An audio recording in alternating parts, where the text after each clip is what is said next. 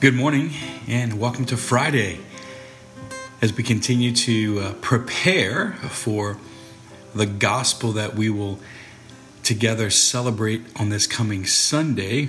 That takes us to Luke chapter 18, verses 9 to 14, where we will read this coming Sunday the parable of um, the two people who were in the temple praying, the Pharisee and the tax collector. Hopefully, yesterday you had a chance to read Luke chapter 18, 9 to 14. And if you didn't get a chance to do that yesterday, I would certainly encourage you to use that as your scripture for today's prayer. If you read the gospel that we will hear proclaimed this coming Sunday, it's easy for us to uh, quickly see how Jesus is speaking to us about pride pride. It's, it's probably, as they say, it is the, the mother of all sin. It is that sin that gives birth to other sins. And at the heart of pride is a posture inside one's heart where we believe the lie that we don't need God, that we can live life on our own, that we can manage things on our own. We're okay. We don't need God. That's what leads us to pride, to self sufficiency, to an unhealthy independence.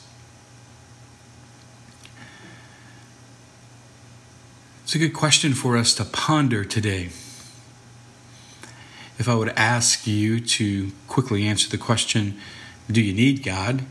I think many of us would quickly say, Of course we do.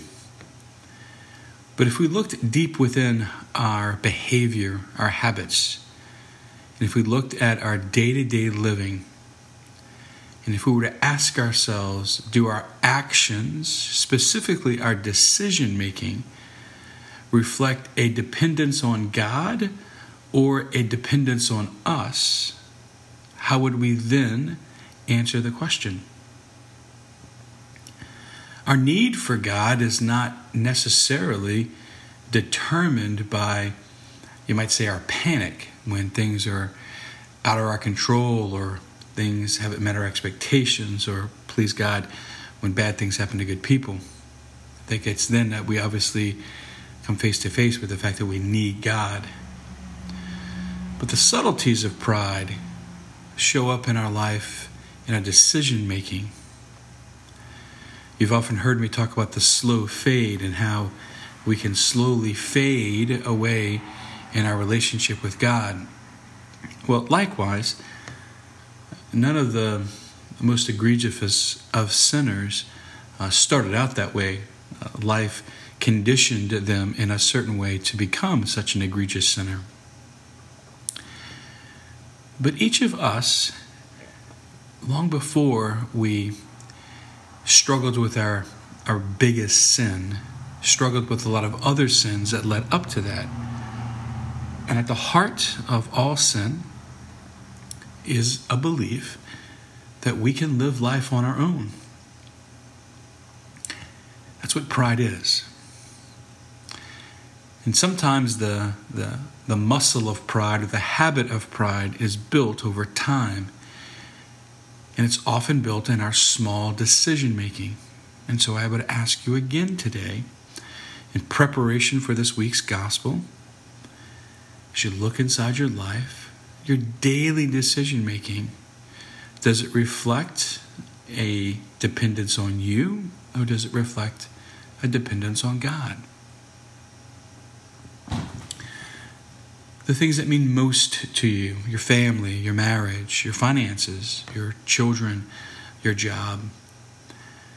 How often are we asking God on a daily basis in the little decisions what He wants us to do? And how often have we changed our, you might say, our opinion about what we should do because of what we were clear that God was asking of us to do?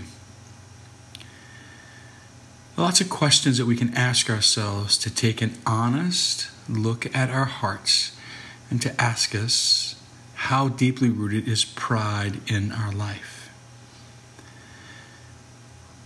Trust the process and have the courage today to ask good questions about your heart. It's hard for us to uh, unpack a gospel which is based on pride if we don't come face to face with where pride is in our life. So that's where we are today.